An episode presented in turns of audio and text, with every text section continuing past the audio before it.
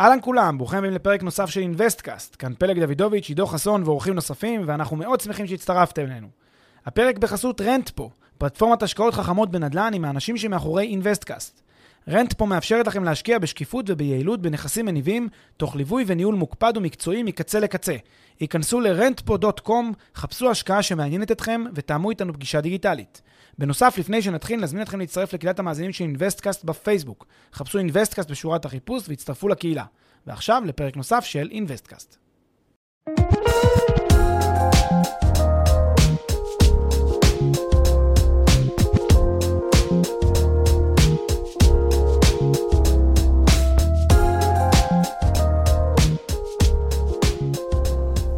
אנחנו שמחים אה, לשוחח עם דוקטור אורי כץ, חוקר בכיר בפורום קהלת לכלכלה, בעל הבלוג דעת מיעוט, שברמה האישית אני אה, עוקב אחריו אה, כבר שנים למעשה, קורא, מחכים, גם מהידע שלו וגם מהעובדה שהוא משתף את הידע הזה, הוא לדעתי מהראשונים, אני חושב, בארץ, הכלכלנים הראשונים שבעצם מילאו את האובססיה של הרבה אנשים לקרוא על כלכלה, כי תמיד חיפשנו איזה שהם מקורות יותר ככה... אה, מפוקחים, יותר, אה, אה, יש שיאמרו, מחוברים למציאות בתחום הכלכלי, וזה מאוד משמח שהיה את היוזמה הזאת שלו ושל דומים לו, ואנחנו שמחים לארח אותו כאן באינבסטקאסט. מה שלומך, אורי? תודה רבה, אני שמח להתארח. יופי. אז בדרך כלל הקהל שלנו הוא קהל עם, באמת עם הבנה כלכלית, וכן יודע להבחין בין טוב לרע בעולם הכלכלי, ככה אנחנו לפחות מכוונים. אה, ואחד הדברים, אחת השאלות שאני חושב שמאפיינות גם אה, שוחרי אה, כלכלה, גם שוחרי יזמות, זה השאלה הזאת ש... ש... שמונחת כחוט השני בכל יוזמה. כן, הפגיעה, המחיר הכלכלי הזה שמשלם השחקן המסורתי, המחיר הכלכלי שמשלם מי שכבר קיים בשוק, על עצם העובדה שנכנסת טכנולוגיה ונכנסת יוזמה ונכנסת יזמות. זה נקרא הרס יצירתי, נכון? בוא ספר לנו מה, מה זה התחום הזה. כן, אז הרס יצירתי זה אה, מונח שבעצם מתאר את העובדה ששינויים טכנולוגיים, אבל לא רק טכנולוגיים, גם רעיונות חדשים, גם בתחום התרבותי ובתחומים אחרים, הם לא מגיעים בחינם, כן? הם בדרך כלל הורסים כל מיני מוסדות קיימים, אה, כל מיני הסדרים כלכליים ותיקים שאנשים התרגלו אליהם במשך הרבה מאוד שנים. וזה נכון גם לדוגמאות הקלאסיות, כמו למשל אה, תעשיית הטקסטיל באנגליה במאה ה-19, אבל זה נכון גם כשמכניסים איזושהי שיטה חדשה לחשב דברים, או גם uh, כשנכנסת אולי דת אפילו חדשה, או דברים כאלה. Uh, זה תמיד מחולל איזשהו הרס לדברים קיימים, ויש אנשים שנפגעים מהדברים האלה. זה גם נכון למסחר בינלאומי, כשנכנסות uh, יבואנים עם חברות בינלאומיות ודברים כאלה. השם הזה תמיד מבלבל אותי, הרס יצירתי, כי זה תמיד uh, נשמע במובן מסוים counter intuitive. כי מה שיוצר את ההרס זה היצירתיות, וזה לא שההרס עצמו הוא יצירתי, כמו. שהמונח כן. העברי, המונח בעברית אומר. כן, מי שהשתמש בזה לראשונה במשמעות המודרנית זה הכלכלן אה, ג'וזף שומפטר, שהוא חי במחצית הראשונה של המאה ה-20, והוא בכוונה טבע את המונח הזה כי זה נשמע משהו שהוא שלילי וחיובי בו זמנית. כלומר, יצירתיות זה משהו שכולנו אוהבים, אבל הרס זה משהו מפחיד. ו... וזה היופי של המונח הזה, שהוא באמת מתאר אה, את השלילי שבא יחד עם החיובי ביחד. כן. אז מה נהרס כשיש חדשנות? מה, מה הדברים שנפגעים? אה, בדרך כלל מי שנפגע זה אותם חלקים של המשק שקשה להם להסתגל לשינויים. אז כשמדובר על עובדים, זה יהיה בעיקר עובדים מבוגרים.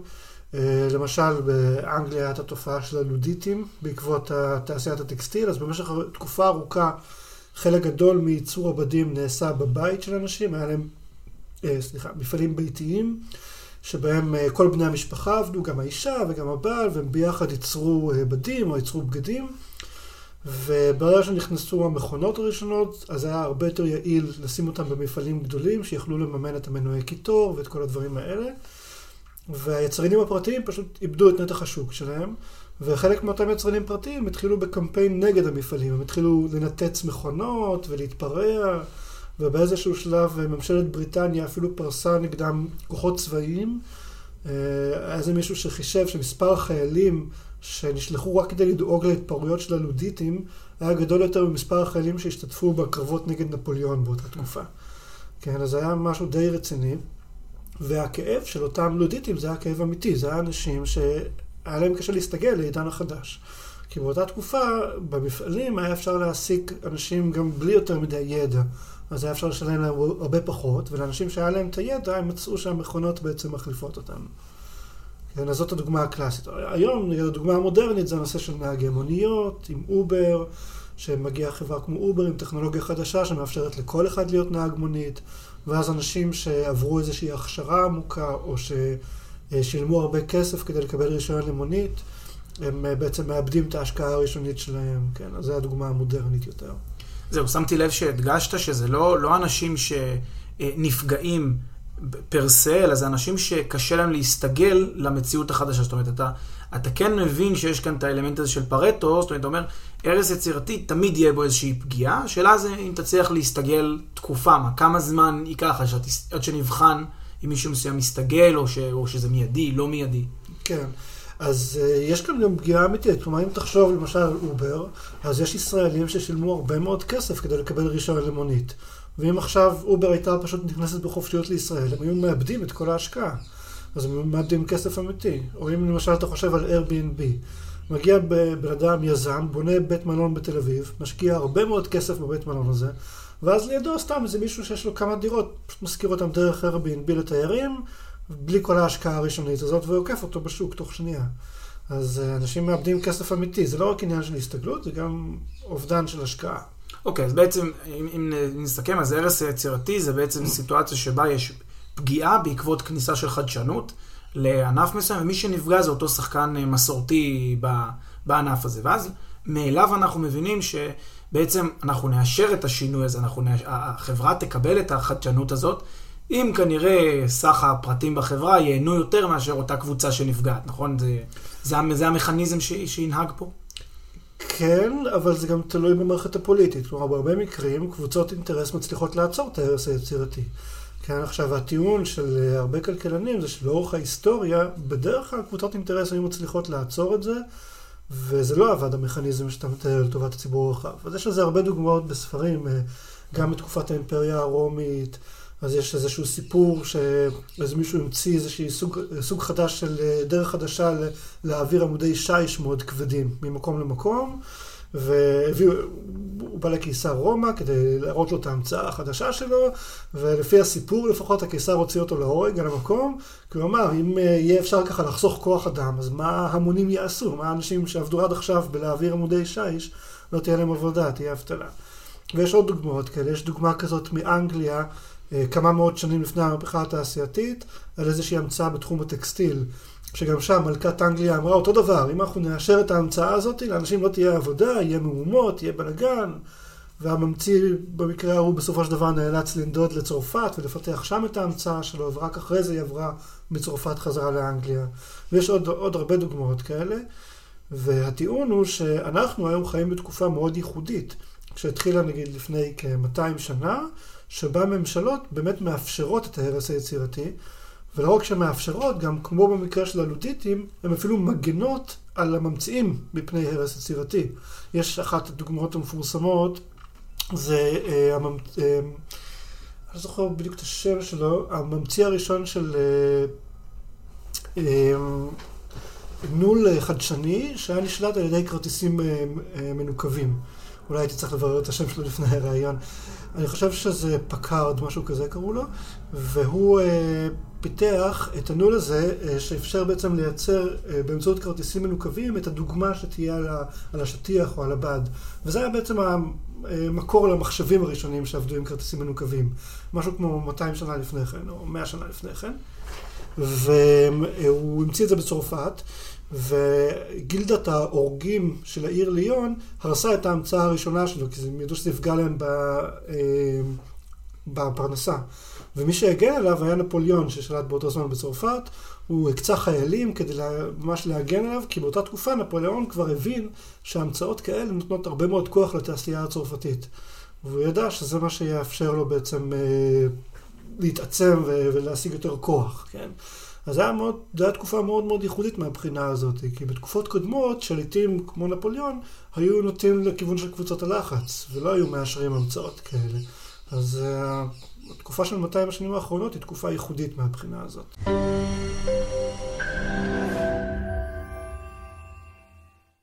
לפני שנמשיך, כמה שניות מזמנכם. הפרק בחסות Rentpo, פלטפורמת השקעות חכמות בנדל"ן עם האנשים שמאחורי InvestCast. Rentpo מאפשרת לכם להשקיע בשקיפות וביעילות בנכסים מניבים, תוך ליווי וניהול מוקפד ומקצועי מקצה לקצה. היכנסו ל-rentpo.com, חפשו השקעה שמעניינת אתכם ותאמו איתנו פגישה דיגיטלית.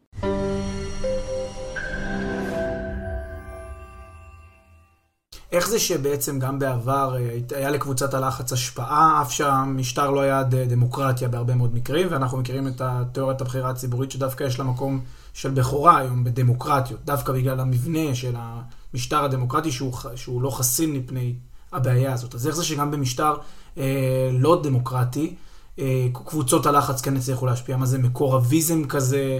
אה, באיזה דרך זה השפיע? ההפך, אה, משטר דמוקרטי זה משטר היחיד שמאפשר לקבוצות האלה לא להשפיע, כן?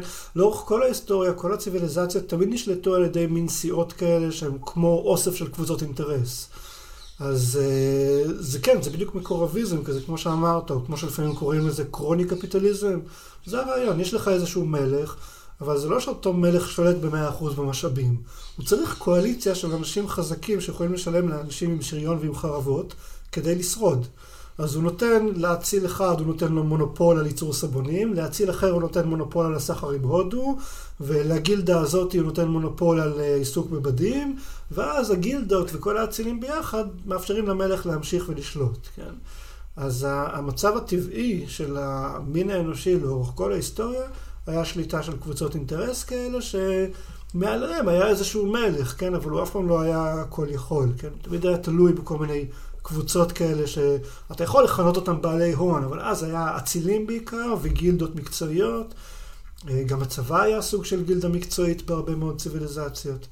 אז הכוחות האלה בעצם אפשרו אה, לעצור את ההרס היצירתי.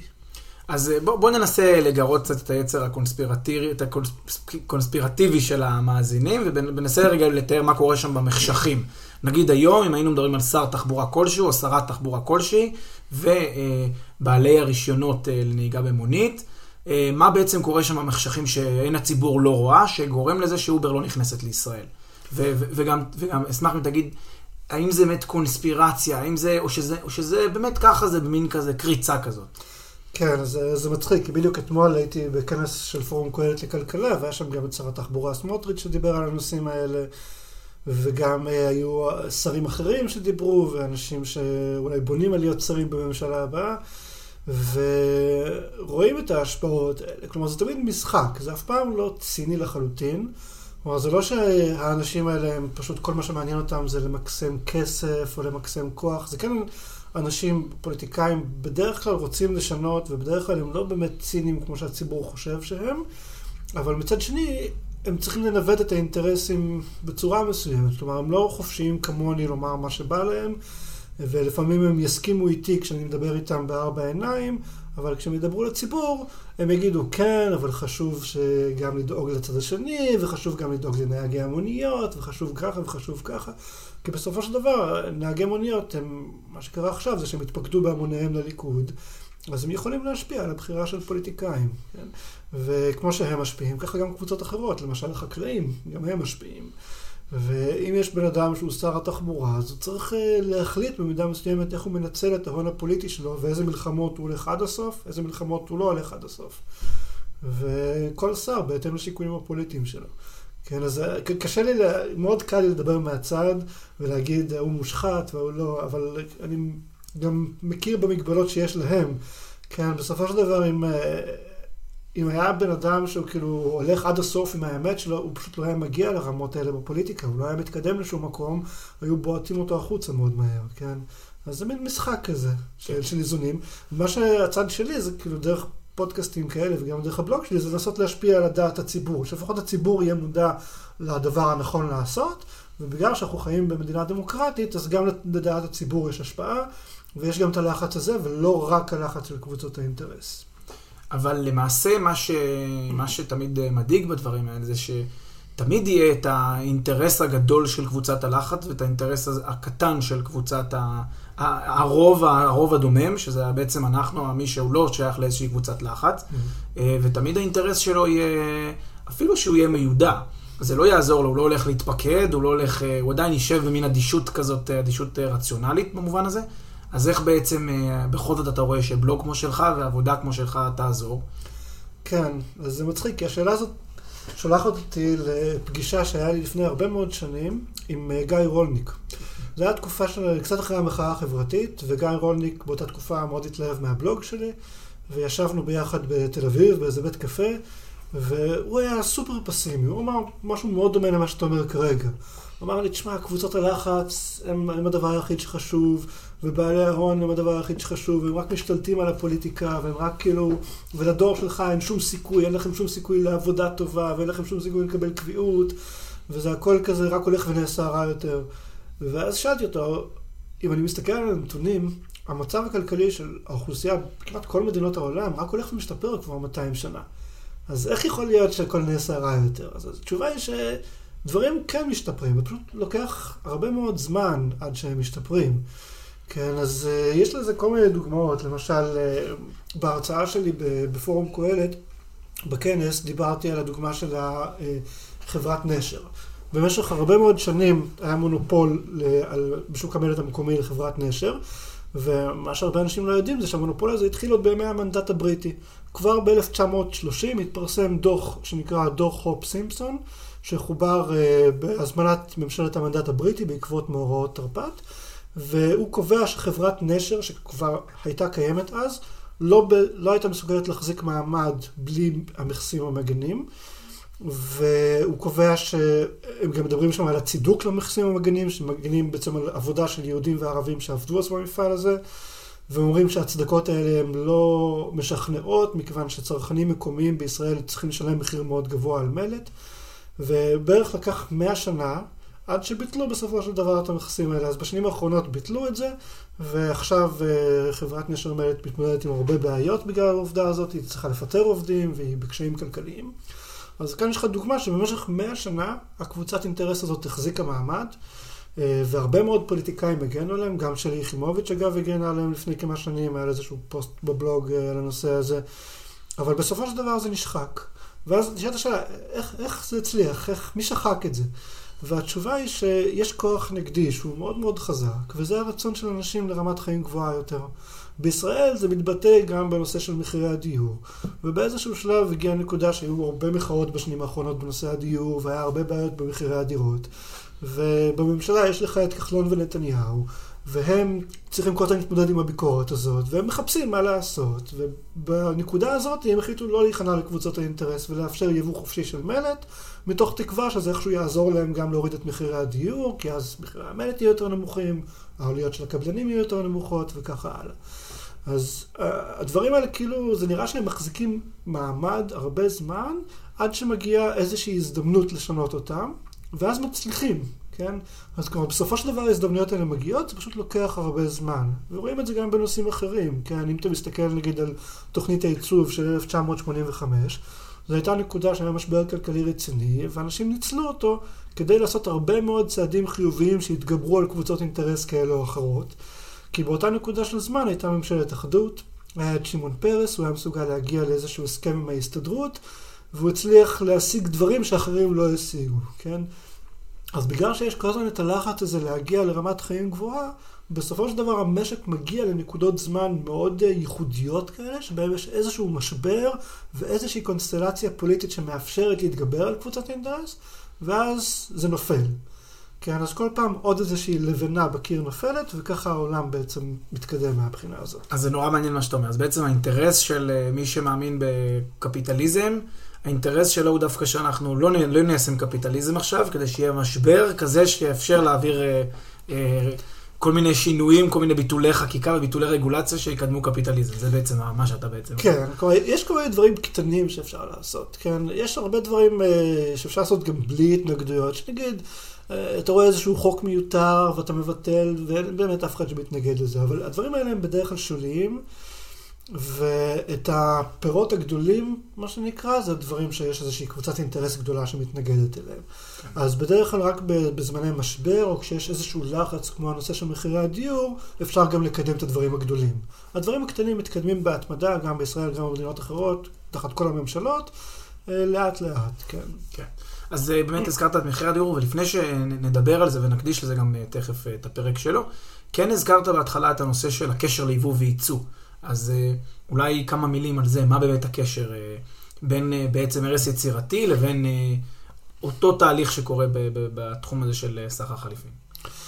כן, אז בתחום של סחר חליפין יש קונצנזוס מאוד יוצא דופן בין כלכלנים לכך שפתיחות למסחר זה דבר שהוא טוב לכלכלה, שהוא מייצר עושר, כי המדינה יכולה להתמחות ביתרונות היחסיים שלה ולייבא מוצרים שלגביהם אין לה יתרונות יחסיים. כמו שדייוויד ריקרדו הראה כבר לפני בערך 200 שנה.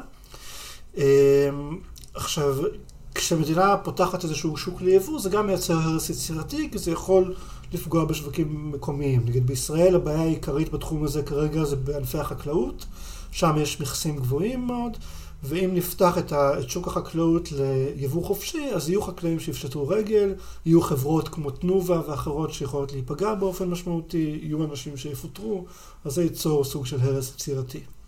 יש מחקר שכתבתי בעבר שמשווה בין שוק המזון לשוק הטקסטיל בישראל.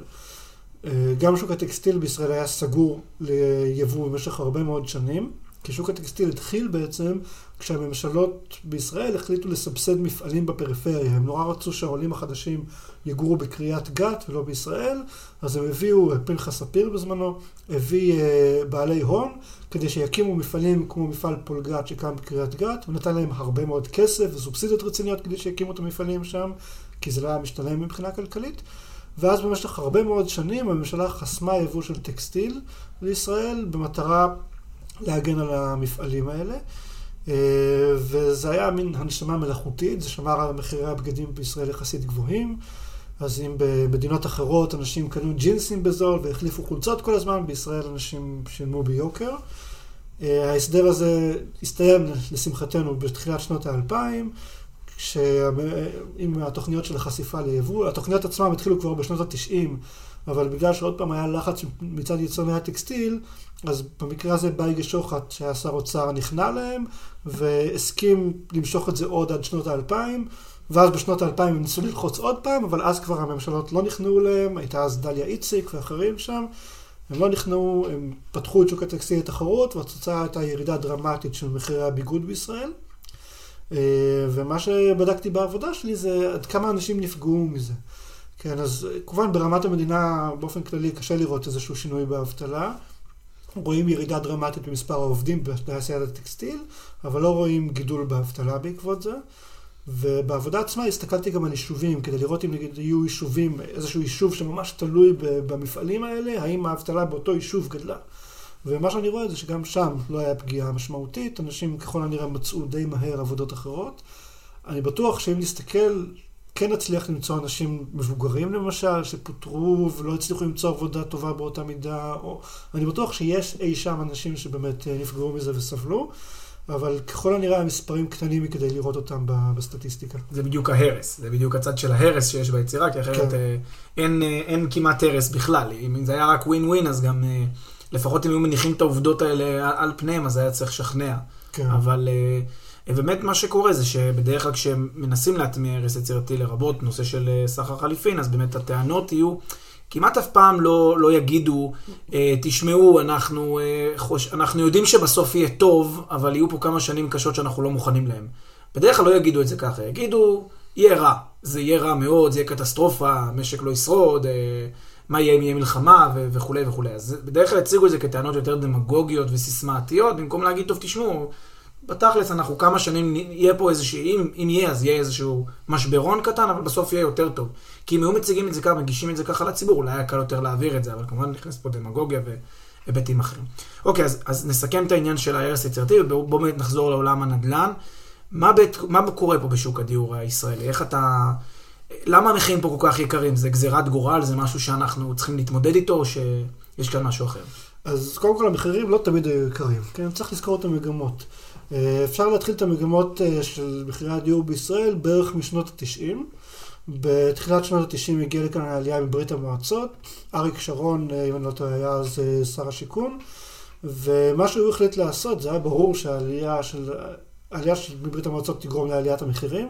היא באמת גרמה לעלייה מאוד דרמטית של המחירים. היה אז בעצם את מחאת הדיור הראשונה בתחילת שנות ה-90.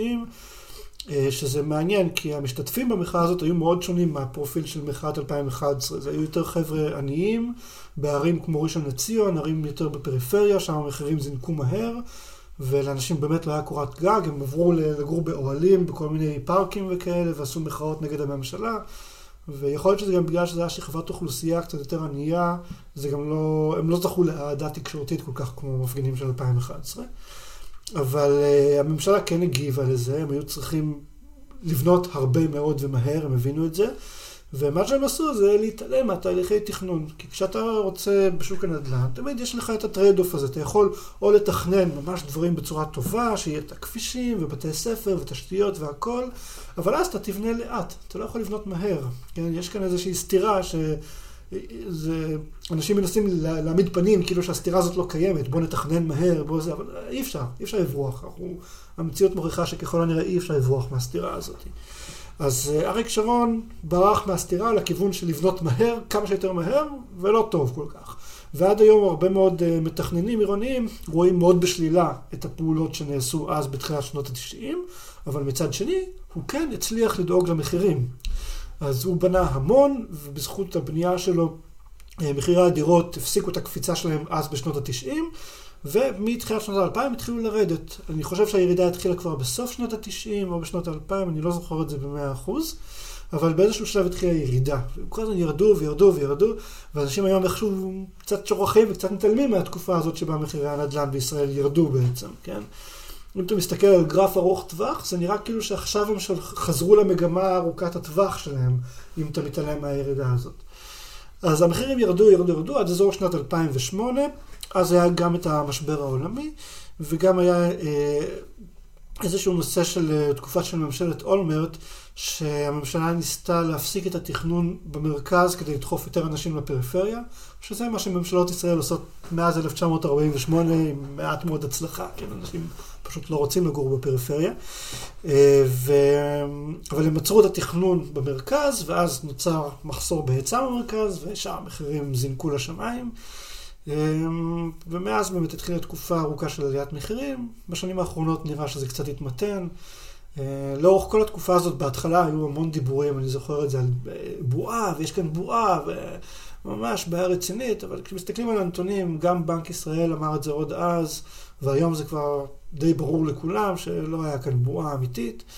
אה, זה פשוט כנראה תוצאה טבעית של ההפרשים בין ההיצע לבין הביקוש. והעובדה היא שלאנשים יש כסף לקנות את הדירה הזאת לצריכה עצמית, בין אם מהמשכורות שלהם, או בין אם בעזרת עזרה מההורים, כמו אה, הרבה מאוד אנשים. זהו, אז בואו באמת נתמקד בנקודה של ההיצע והביקוש, כי אה, הרבה אנשים לא מסתכלים על זה ככה, הם מסתכלים על זה מונחים של צדק, מונחים של מחיר הוגן ו- וחזירים ודברים מהסוג הזה. אז מה באמת האמת? מה, איך באמת המנגנון הזה עובד, אם אתה יכול להגיד כמה מילים על, ה- על הקונספט הבסיסי שלו? זה פרססית של היצע וביקוש. של היצע וביקוש. כן, אז... אה, בשוק הדיור לצורך העניין. כן. אה, יש את היצע הדירות, שהוא נובע מהכמות שהקבלנים בונים, ויש את הביקוש לדירות, כן. אז אם הביקוש גדל מאוד מאוד מהר בתקופה מסוימת, וההיצע לא מצליח לעקוב אחריו, הבעיה העיקרית כאן זה מידת הגמישות, כן? המידה שבה הקבלנים יכולים עכשיו להתחיל לבנות הרבה יותר מהר, כשהם רואים נסיקה בביקוש. אחד הדברים שקרו מאז 2008 אה, זה שהיה גידול בביקוש לדירות, גם כי לאנשים יש כסף, כן? השכר הריאלי כל הזמן בעלייה, והיה לנו תקופה יפה של צמיחה כלכלית בתקופה הזאת, וגם בגלל שיקולים כמו למשל הריבית הנמוכה בשוק, העובדה שהשקעות אחרות הן פחות אטרקטיביות, דברים כאלה. אה, אבל בישראל, בגלל כל המגבלות האלה של התכנון והמגבלות הבירוקרטיות שיש בשוק הנדל"ן, הקבלנים לא יכלו להגיב לזה מספיק מהר. כן, אז יש לך זינוק בביקוש ואין לך זינוק מקביל בהיצע באותו גודל, אתה מקבל זינוק במחירים. כן? גם אם מסתכלים על שנות ה-90, הזינוק בבנייה הזה של אריאל שרון, זה הוביל לירידת מחירים כבר בשנות ה-2000, כלומר אחרי זה, לקח איזשהו דיליי של זמן עד שהזינוק בבנייה יתרגם לירידת מחירים. אז כאילו ההיצע לא מספיק, לא עוקב מספיק מהר אחרי הביקוש בשוק הזה. אז אם, אני, אם הייתי רוצה להוריד את המחירים בשוק, הייתי צריך לא, להגדיל היצע. אז למה לא מגדילים היצע? למה עושים תוכנית מחיר למשתכן, או עושים דברים מהסוג הזה? מגדילים, אבל זה מאוד קשה. כלומר, מדברים על זה כבר עשרות שנים, ואני הייתי בהמון כנסים שבהם באו נציגי ממשלה וסיפרו איך הם לוקחים את הסמכויות. הרי כחלון, אחד הדברים הראשונים שהוא עשה, זה אסף לעצמו את כל הסמכויות שקשורות לבינוי. ואין מישהו במדינה שרצה יותר שהמחירים ירדו מאשר משה כחלון. התחייב לכך. כן, עכשיו עם כל הביקורת שלי אליו, אני באמת מאמין שבנושא הנדל"ן, בנושא הגדלת ההיצע, הוא שם על זה את כל כובד המשקל שלו, והוא ממש ניסה לעשות את זה, וזה כנראה מאוד קשה. יש כאן כנראה המון המון מכשולים פנימיים. שקשורים גם לאינטרסים של כל מיני גורמים. כאן הדוגמה הקלאסית זה העיריות, שבגלל איך שבנויה הארנונה, לא שווה להם להגדיל את הנדל"ן למגורים, שווה להם להתמקד בנדל"ן לעסקים. אז יש גם גורמים אינטרסנטיים כאלה, ויש גם גורמים אחרים. שפשוט אה, סוגים של רגולטורים ועבודות תכנון שהם רוצים איכשהו לכסתח את עצמם, אז הם ככה מעכבים את זה. יש כאן גם לפעמים מעורבות של ארגונים ירוקים שרוצים למנוע בנייה בכל מיני אזורים מסוימים, חלק בצדק, לפעמים לא בצדק. אז כנראה פשוט יש כאן יותר מדי גורמים וממש ממש ממש קשה להגדיל את ההיצע במהירות. אז זה לא שאנשים לא יודעים את זה, אנשים יודעים את זה כבר עשרות שנים, וגם הממשלות הנוכחיות בעשר שנים האחרונות, הם כל הזמן, היה את ביבי עם הסופר טנקר וכל הסיפורים האלה, כל הזמן ניסו. הם באמת ניסו, וזה כנראה הרבה יותר קשה ממה שאנחנו חושבים. אז כשנגמרים, נגמרות האפשרויות, הולכים לתוכניות וכל מיני אה, אה, פעולות כאלה ואחרות, כמו מחיר למשתכן. זה, מה, זה, זה מהלך, אה, זה הרע במיעוטו, או שעדיף היה גם בלי זה? כי אתה אומר, אחרת אין ברירה, זאת אומרת, אז, אז מה הדבר הנכון? מה, מה האמת כאן? כי זו תוכנית שהרבה כלכלנים תופסים אותה כמאוד מזיקה. כן, אה, אני לא מכיר כלכלן אחד שחושב שהיא לא מזיקה. אה, מה שקרה גם בתקופה של יאיר לפיד וגם בתקופה של כחלון, זה ששני שרי האוצר האלה הבינו באיזשהו שלב שהחלק הזה של הגדלת ההיצע זה גם מאוד קשה, וגם אם זה ישפיע, זה יהיה רק בעוד חמש שנים או עשר שנים, כי לוקח זמן לבנות בניינים. אז אה, אה, הם הבינו שצריך, אם הם רוצים להרוויח מזה איזשהו הון פוליטי, הם צריכים לעשות את זה עכשיו ומיד. שזאת גם אחת הבעיות בשוק הזה, כן? לפוליטיקאי אין שום אינטרס לפעול לטובת משהו שיקרה עוד עשר שנים מהיום. בטח שאין לו אינטרס לריב עם קבוצות לחץ בשביל הדבר הזה, כן? ולאבד הון פוליטי בעצם. אז אה, גם לפיד וגם כחלון ניסו ליזום כל מיני תוכניות אה, פופוליסטיות וגרועות כדי לנסות לתמרן את המחירים בטווח הקצר. אז אצל לפיד זה היה מע"מ אפס, שזה היה מאוד מאוד מאוד גרוע, הכלכלנים ממש אה, התנגדו לזה. הבוס הנוכחי שלי עכשיו בקהלת זה מיכאל שראל, שהוא היה אז הכלכלן הראשי באוצר והוא התפטר בגלל התוכנית הזאת. ולשמחתנו זה נעצר, כן? בסופו של דבר גם בנימין נתניהו הבין עד כמה זה גרוע ועצר את זה ופיטר את לפיד, ואז הגיעו הבחירות שאחרי זה. עכשיו, בנוגע לכחלון, מחיר למשתכן, הדבר הכי טוב שאפשר להגיד עליה זה שהיא פחות גרועה מהתוכנית מע"מ אפס של יאיר לפיד. כן, כי מחיר למשתכן אפשר לבטל בקלות יחסית. מע"מ אפס, אנחנו יודעים, כמו הנחות במע"מ לאילת ועל פירות וירקות, שזה משהו שפשוט שורד מאה שנים אל העתיד ואתה לא יכול לגעת בו. אה, מחיר למשתכן, אני נורא מקווה שיבטלו בקרוב. עכשיו, מה זה בעצם מחיר למשתכן? זה כמו לעשות אה, מין קזינו ענקי כזה, זה אה, לקחת כסף מכל הציבור ולהעביר אותו לאנשים שנבחרים באקראי בהגרלה. זה המשמעות של זה. והם מנסים להסוות את זה על ידי כל מיני מילים יפות וכל מיני זה, ונעזור לצעירים, ונעזור לפה ונעזור לשם, וזה כאילו על חשבון הקבלנים, אבל זה לא על חשבון הקבלנים. המדינה פשוט נותנת הנחה לקבלנים, ההנחה הזאת נמצאת לא בספר התקציב של האוצר, אלא בספרים של אה, מנהל מקרקעי ישראל, אז זה כאילו נראה שאין לזה עלות, אבל יש לזה עלות. ומנהל מקרקעי ישראל זה גוף שמעביר רווחים לממשלה, זה גוף ממשלתי, ואם הוא נמצא בגירעון אז הציבור, אני ואתה, משלמים את הגירעונות שלנו מכספי המיסים שלנו, אבל בסופו של דבר זה פשוט איזושהי דרך נורא עקומה להעביר את כספי המיסים שלנו לקבוצה קטנה של זוכים. עכשיו, מי זה הזוכים? לי יש כמה חברים שזכו במחיר למשתכן, ובוא נגיד בזהירות שזה האנשים הכי עשירים שאני מכיר, כן? זה אנשים שיש להם כסף. אה, להשקעה הראשונית בדירה, זה לא אנשים עניים או מסכנים שהמדינה צריכה לעזור להם, זה גם אנשים שמשלמים את רוב המיסים, אבל זה קצת מגוחך לקחת תוכנית כזאת שפשוט מעבירה כסף מכל, משל, מכל משלמי המיסים לאיזושהי קבוצה קטנה של אנשים שהם בכלל לא עניים, לקרוא להם מדיניות חברתית זה פשוט מגוחך ברמות. הדבר הכי מדהים בתוכנית הזאת, לדעתי, זה שגם השמאל וגם התקשורת נמנעו מלבקר אותה. היחידים שמבקרים אותה זה כלכלנים. כי השמאל כאילו מפחד להיתפס כאנטי חברתי, אנטי הזוגות הצעירים, כי הוא, הוא גם תומך באותה אשליה, שאם אתה לוקח כסף מכיס אחד של הציבור, ואז מכניס אותו לכיס אחר של הציבור, זה כאילו מדיניות חברתית. זה מין קסם כזה שאיכשהו עובד על אנשים בישראל. אז, אה, וכלי התקשורת ככל הנראה לא הבינו, לא מבינים עד היום עד כמה זה, זה גרוע התוכנית הזאת. עכשיו, התוכנית הזאת גם מעבירה את הכסף בצורה מאוד מאוד לא יעילה, כי אנשים לא באמת קובעים איפה יהיו הדירות של עצמם. אם למשל זה היה שוק חופשי של דירות, אז אה, בן אדם שרוצה דירה בגדרה, הוא היה מוכן לשלם בהתאם על דירה בגדרה, ובן אדם אחר במקום אחר. אבל בגלל שהתוכנית הזאת הייתה באזורים מסוימים, הרבה אנשים זכו בדירות שאין להם שום כוונה לגור בהם, כן? אז יוצר גם הרבה מאוד בזבוז בדרך. זה רק מעוות את השוק עוד יותר, ו... והדירות עצמן מן הסתם יהיו באיכות נמוכה, כי זה מה שאתם משתלם לקבלנים כדי לעמוד בכל התנאים של התוכנית. אז אה, זה עוד משהו שמעוות את השווקים. בקיצור, תוכנית גרועה מכל הבחינות.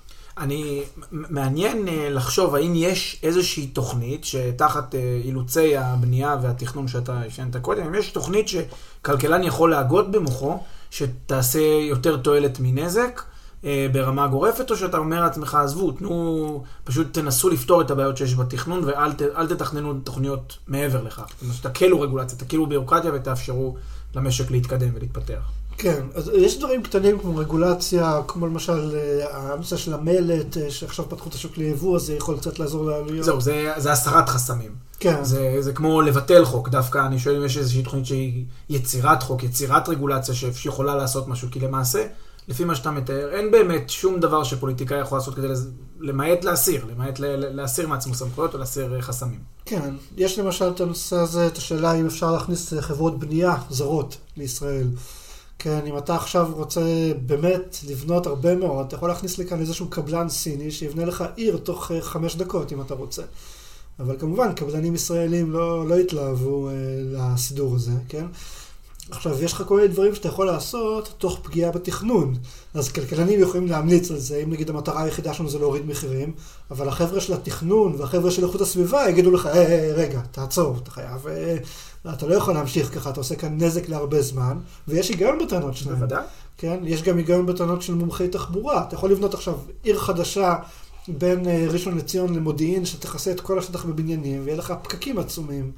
אז... אה, אז יש כאן trade-off, ה trade-off בין השיקולים התכנוניים לבין המחיר. אה, אני, לא, אני חושב שמאוד מאוד קשה לשבור את ה trade-off הזה ולהצליח להתגבר מעבר לו ולהוריד את המחיר. אוקיי, אוקיי, ומשוק ה, משוק הדירות למגורים לשוק ההשקעות, שוק השכירות, מה קורה בגזרת השכירות שכל כך מטרידה את השוכרים ברחבי העולם, ושומעים על זה לאחרונה גם בברלין, וכמובן גם בתל אביב אנחנו מכירים את זה, ומה אפשר לעשות בעניין הזה? אה, אתה מתכוון מבחינת העלייה של מחירי השכירות? עלייה של מחירי השכירות, אה, תנאי השכירות, אנשים שגרים בדירות אה, שבורות לחלוטין, עם עובש, עם בעיות, ואיכשהו עולם כמנהגו נוהג, ואנשים יוצאים לרחובות ואומרים, למה, איפה המחוקק, איפה שומרי הסף שיעזרו לנו וישפרו את רמת החיים שלנו הכל כך מטרידה הזאת. כן, אז אולי נספר סיפור בעקבות הנושא הזה. אז הייתה המחאה החברתית בשנת 2011, שהיא בעצם התחילה מהנושא הזה. מעט אחרי המחאה החברתית, אחד הרעיונות הראשונים שעלו כדי לפתור את הבעיה הספציפית בתל אביב, כי שם זה ממש היה מאוד ספציפי על תל אביב, זה לבנות את מעונות הסטודנטים ליד האוניברסיטה. ואני זוכר את התקופה הזאת, כי זו כבר הייתה תקופה שהבלוג שלי התחיל לצבור תאוצה, אז כתבתי הרבה מאוד על הנושאים האלה. אמ, זה, הם התחילו לבנות אז את המעונות האלה שאפשר לראות היום, בניינים כאלה מאוד מאוד גבוהים. ומאוד מהר התחילה התנגדות של אה, תושבי אה, צפון תל אביב והשכונות שם באזור, שהרבה מהם זה, זה מצביעי שמאל, זה בדיוק אותה אוכלוסייה ש, שמאוד תמכה במחאה החברתית. אני זוכר ספציפית את רענן שקד שכתב על הנושא הזה, כן? שהם כל הזמן אמרו, הממשלה מזניחה, הממשלה מזניחה, אבל אז רצו לבנות בניינים ליד הבית שלהם, שיורידו את מחירי השכירות שהם מקבלים כשהם משכירים את הדירות שלהם לסטודנטים, ופתאום כולם מתנגדים לזה. כן? כי uh, יש עניין כזה, זה נקרא Not in my backyard, נימבי. Mm-hmm. אז uh, זה מאוד קל uh, לתמוך בהורדת מחירי השכירות, כל עוד זה לא פוגע בכיס האישי שלך. וזה מה שהיה. ובסופו של דבר בנו את מעונות הסטודנטים האלה, ואני מניח שזה כן הקל את מחירי השכירות לסטודנטים באוניברסיטת תל אביב, אה, שחלקם יכלו לגור במעונות, ואחרים היה להם פחות תחרות על הדירות שם אה, באזור. כן? אז זאת, אה, זאת דוגמה אולי חיובית לפתרון של בעיה כזאת. באופן כללי, פתרונות כמו פיקוח שכר דירה זה משהו שהוא נכשל בכל מקום בעולם, פחות או יותר שבו ניסו אותו, ואני מניח שגם הניסיון הנוכחי, הנוכחי בברלין אני מאוד שמח עליו, כי אני בטוח במאה אחוז שזה ייכשל באותה צורה, ואז זה מצוין שהם אלה שעשו את זה, והם אלה שייכשלו, ואז אנחנו, הכלכלנים, נוכל להשתמש בכישלון שלהם כדי למנוע את הניסיונות האלה בישראל. אה, זה לא עובד בגלל שזה פשוט מייצר תמריצים עקומים. ברגע שאתה מפקח על שכר הדירות, הדירות, אתה לא מייצר אה, תמריץ ליזמים להשקיע בשוק הדיור, לקנות דירות להשכרה, כן? ואז אתה מקטין את ההיצע. זה לא באמת עובד, הדברים האלה. אתה לא יכול לשלוט ככה בשווקים. אה, אנחנו יודעים שזה גרם לבעיות עצומות בסטוקהולם, שאנשים אה, משלמים על דירות מתחת לשולחן, כלומר מעבירים חלק מהכסף בהתאם לחוקי פיקוח הזה, ואת שאר הכסף הם מעבירים במזומן ובלי פיקוח. אנחנו יודעים שזה יצר גם בעיות בניו יורק. אז אה, זה, אין שום סיבה שהדבר הזה יעבוד, וגם כאן יש קונצנזוס כלכלי מאוד מאוד מאוד חזק נגד אה, פיקוח על שכר הדירה. אז באמת מעניין אותי, כי אתה הלכת לנימוק העובדתי שאומר, הנה, בכל מקום שזה נוסע זה נכשל כישלון חרוץ, והנימוק העובדתי הוא כמובן נכון, אבל מעניין אותי לדעת למה, למה לא הלכת לנימוק האינטואיטיבי והלוגי, שהוא לדעתי הרבה יותר משכנע והרבה יותר בסיסי. אה, זאת אומרת, למה בדרך כלל, אני, אני חושב שה... הרבה פעמים כלכלנים כשמנסים לשכנע את הציבור משהו, הם הולכים לנימוק העובדתי, אומרים, הנה, תראו, גם אם היינו עושים, אה, עושים פיקוח שכר דירה כמו שאתם מציעים, תראו מה קרה בסטוקהולם, תראו מה, מה, מה יקרה, מה קרה בניו יורק, ותראו מה קרה אפילו כשהיה חוק הגנת הדייר בתל אביב, בישראל, ותראו שזה נכשל. למה אתה, למה אתה חושב שהטיעון העובדתי, שדווקא בעיניי הוא מוטה הרבה יותר לטענות של what if כאלה, ואז מה, זה היה יכול להיות יותר גרוע אם לא היה, וכל מיני דברים מהסוג הזה, למניפולציות כאלה עובדתיות, למה דווקא הולך, אתה הולך לטיעון העובדתי ולא ללוגיקה הפשוטה שאומרת, כן, יש מחסור בדירות, אז במקום שיהיה, שהמנגנון שיקבע מנגנון המחירים, יהיה מנגנון אחר שיקבע, זה מנגנון האקראיות, מנגנון התור.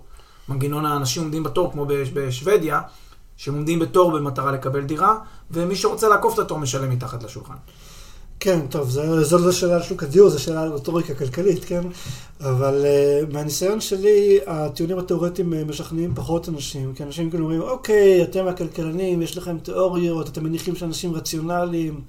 הם לא, לך אולי זה יותר קל להבין, גם לי יותר קל להבין את הטיעונים התיאורטיים, אבל uh, לצערי הרבה מאוד אנשים uh, קשה להם להבין את זה, כלומר קשה להם לעקוב אחרי הלוגיקה. והם חושבים תמיד רק צעד אחד קדימה. יש להם איזשהו מודל נורא נאיבי בראש של היצע וביקוש, שזה מתחבר גם לנושאים של מסחר בינלאומי, גם לנושאים אחרים שדיברנו עליהם מקודם, שהם חושבים שאם נגיד עכשיו תפקח על שכר הדירה, מחיר הדירה ירד. וזהו, לא יקרה שום דבר מעבר לזה. המודל תמיד כולל רק שלב אחד של לוגיקה, ובלי האפקטים מסדר שני והדברים האחרים. אנחנו ככלכלנים, אנחנו יודעים שיש גם את השלב הבא של הלוגיקה, שאומר שאוקיי, המחיר לא יעלה, אבל אנשים גם יפסיקו להשקיע ולקנות דירות ל, אה, כדי להשכיר אותם, ואז קבלנים יפסיקו לבנות, ואז תהיה בעיה של היצע. כן? אבל uh, להרבה אנשים קשה מאוד לחשוב על הצד הבא בלוגיקה, כן? זה אגב נכון גם לגבי מסחר בינלאומי. אנשים היו בטוחים שאם אתה פותח את שוק הטקסטיל לתחרות, אנשים יאבדו את העבודה שלהם וזהו, הם יישארו מובטלים לנצח. אנחנו ככלכלנים יודעים שבעקבות פתיחת השוק המחירים ירדו, לצרכנים יהיה יותר כסף פנוי, הם יקנו יותר מוצרים אחרים, הכלכלה תצמח ואז תהיה יותר עבודה בענפים שבהם למשק יש יתרון יחסי. אבל מאוד קשה להסביר את זה לאנשים, אני, אם יש לי נגיד רק 20 שניות לומר להם, אז אני אומר להם, יש קונצנזוס בקרב כלכלנים, אנחנו יודעים שההשפעה של מסחר על תעסוקה היא אפס. כלומר, המסחר לא פוגע בתעסוקה. יותר קל להסביר להם את זה עם העובדות האמפיריות, מאשר להתחיל ללכת על המנגנון התיאורטי, שלפעמים להרבה אנשים קשה לעקוב אחריו פשוט. כן, זאת אומרת, אני, מה שאתה בעצם אומר זה בעצם. הרטוריקה, הרטוריקה של הכלכלנים מצאה שהדרך הקצרה במקרה הזה היא ללכת לטיעון העובדתי, כי הוא משכנע, הוא יותר מדבר למכנה משותף נמוך יותר אולי, הוא יותר... אה, כן, או לפחות להתחיל ממנו, ואז להסביר למה זה בעזרת המנגנון התיאורטי. הבנתי, כי המנגנון התיאורטי מורכב, או לא מספיק אה, כן. יושב. אוקיי, זו נקודה בהחלט מעניינת, ונמשיך ברטוריקה כלכלית, ונדבר על עוד היבט שאני חושב שיש עליו הרבה מאוד ככה, או חוסר הבנה, או חוסר, חוסר הבנה אולי אידיאולוגית. בשאלה שקשורה לפערים, לצמצום עוני, ואולי ננסה שנייה להמשיג קודם כל את ההבדל בין עוני אבסולוטי לעוני יחסי, ואיך כל זה קשור לפערים. אה, כן, אז אה, עוני אבסולוטי זה שיעור האוכלוסייה שמרוויחים מתחת לאיזשהו סף. אז למשל הבנק העולמי, שהוא מנסה למדוד עוני בכל רחבי העולם, הוא קבע סף אה, של בערך דולר וחצי, אני כבר לא זוכר, הם משנים את זה מדי פעם, אבל משהו כזה, דולר וחצי ליום, משהו כזה. שזה נגיד סף שהוא לא רלוונטי לישראל, אבל הוא רלוונטי למדינות עניות באפריקה ומדינות כאלה. אה, אבל אתה יכול לקבוע איזה סף שאתה רוצה, אלף שקלים לחודש, חמשת אלפים שקלים לחודש, משהו כזה, ואתה פשוט בודק את מספר האנשים שמרוויחים פחות ממנו, ואתה כמובן מתאים את הסף הזה לרמת המחירים, כלומר שזה לא יהיה, שזה יהיה הכנסה ריאלית ולא אה, נומינלית, אה, כדי לשלוט בזה שגם יוקר המחיה משתנה, נגיד בין מדינות או לאורך זמן. זה עוני אבסולוטי. עוני יחסי זה לבדוק למשל ההגדרה שמשתמשים בה בישראל וברוב המדינות, זה שיעור האנשים שמרוויחים פחות מחצי מהחציון. כן, בדרך כלל מסתכלים על משקי בית, אז זה שיעור משקי הבית שההכנסה לנפש סטנדרטית במשק בית, אה, שזה איזושהי התחשבות בגודל של משק הבית, היא פחות ממחצית החציון. אז, אז זה עוני יחסי, כי החציון עצמו זז. כלומר, זה אומר שגם אם כל האוכלוסייה תרוויח יותר, שיעור העוני יכול להישאר אותו דבר ואפילו לגדול. זה בעצם מדידה של פערים, זה מדידה של מה אחוז האוכלוסייה שנמצא באזור הנמוך הזה, יחסית לחציון של המדינה. זה קצת אולי קשה להראות את זה בלי דוגמה מספרית, אבל החציון הרי זז כל הזמן, אם אנשים מרוויחים יותר, אם ההכנסה עולה, החציון זז. כן, אז גם הסף הזה של חצי מהחציון גם הוא זז. כן. אז זה לא מדידה של עוני אבסולוטי, זה בטוח, אני מקווה שתסכים.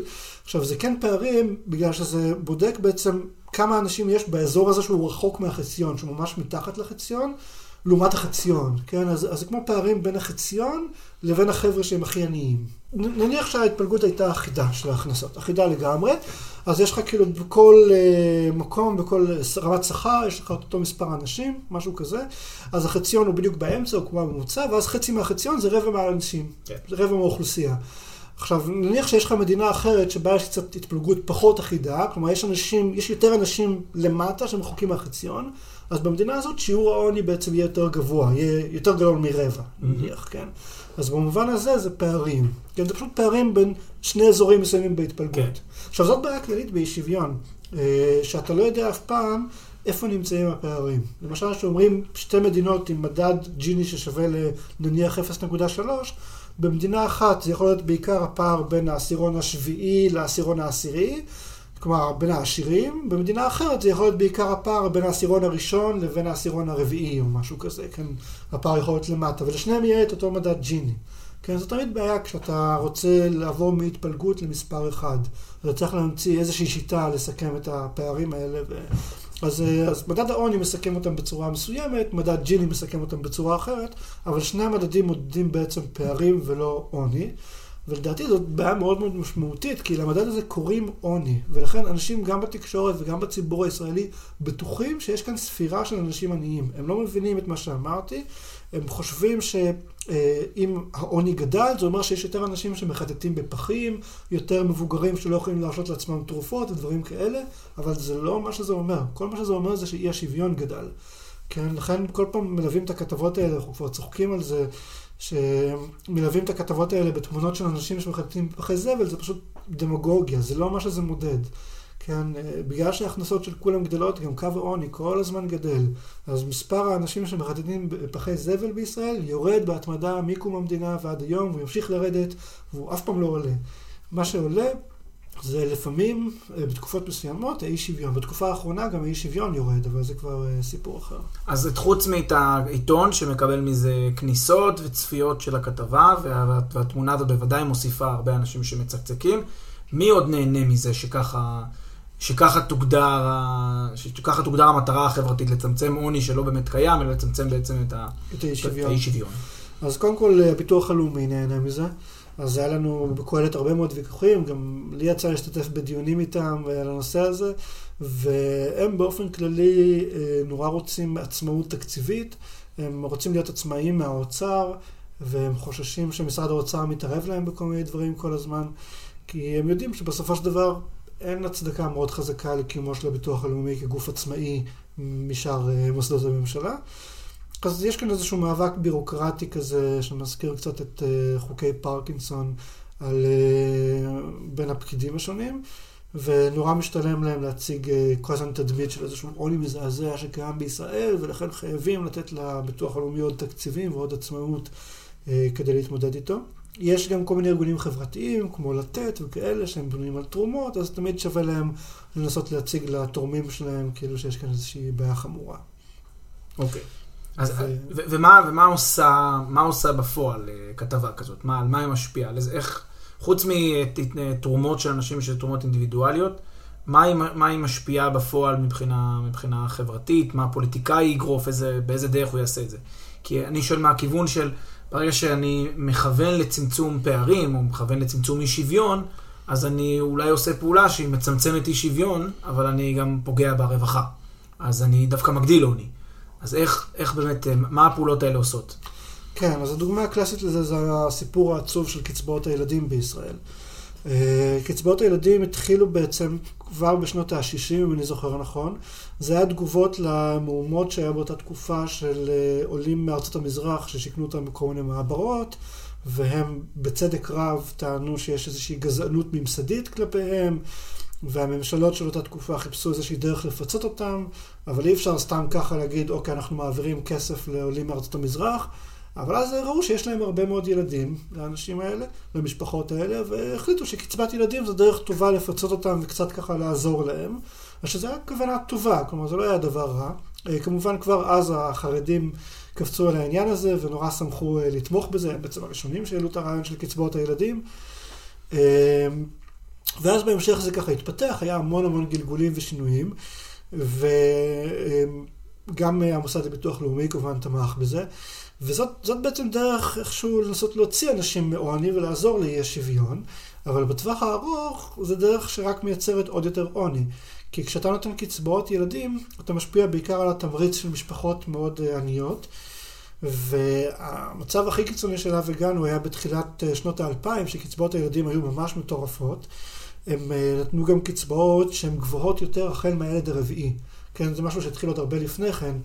אבל זאת הייתה הבעיה העיקרית, כי המטרה שלהם הייתה לא סתם לעזור לאנשים, אלא לעזור למשפחות ברוכות ילדים. אז לא נתנו סתם 200 שקל לילד, אלא נתנו מהילד הרביעי, אני, זוכ... אני לא זוכר את המספרים, זה היה משהו כמו 800-900 שקל כבר לכל ילד. אז זו הייתה עזרה עצומה בעיקרות למשפחות מרובות ילדים, וזה השפיע על הילודה של משפחות עניות. ובדרך כלל ילדים ממשפחות עניות, אז uh, יש פחות כסף להשקיע בהשכלה שלהם, הם הרבה פעמים הופכים להיות גם מבוגרים עניים, וככה זה, זה מעלה גם את העוני האבסולוטי בסופו של דבר. Uh, או לפחות את העוני היחסי, את המשפחות האלה שנמצאות מתחת לחצי מהחציון. אז כאן יש לכם מדיניות שכאילו ניסתה לטפל במשהו שנראה כמו עוני אבסולוטי, זו מדיניות שמתעלמת מההשלכות מסדר שני, והיא בעצם מביאה רק להחמרה של הבעיה. אה, בסופו של דבר, למזלנו, היה שם איזשהו משבר, ובנימין נתניהו, שהיה אז שר אוצר, אז באותה תקופה היה לו אומץ, והוא קיצץ את הקצבאות האלה באופן דרמטי. כך שהיום זה פחות בעיה, אבל מ-2015 הם פחות או יותר החזירו אותם, ואנחנו חוזרים, ל... מתקרבים עוד פעם לאותה בעיה. כלומר, אני חושש שבקונסטלציות פוליטיות מסוימות, אנחנו יכולים לחזור לאותה מלכודת עוני. אז, אה, אז הבעיה העיקרית היא באמת מדיניות רווחה שיוצרת מלכודות עוני ופוגעת בתעסוקה. כן, זה הבעיה. כשאנשים חושבים שמדובר בעוני אבסולוטי, שיש כאן ילדים רעבים, אז הדבר הראשון שאנחנו רוצים זה לשפוך עליהם כסף, שלא יהיו רעבים, שלא ימותו, כי זה נתפס בינינו כנורא, בצדק. אבל אה, כשאנחנו שופכים עליהם הרבה כסף, אנחנו פוגעים בתמריצים של ההורים שלהם לצאת לעבודה, ואז אנחנו יוצרים בעיות הרבה הרבה יותר חמורות בטווח הארוך, בגלל שאין כאן באמת בעיה של עוני אבסולוטי, אלא רק של אי שוויון. כן.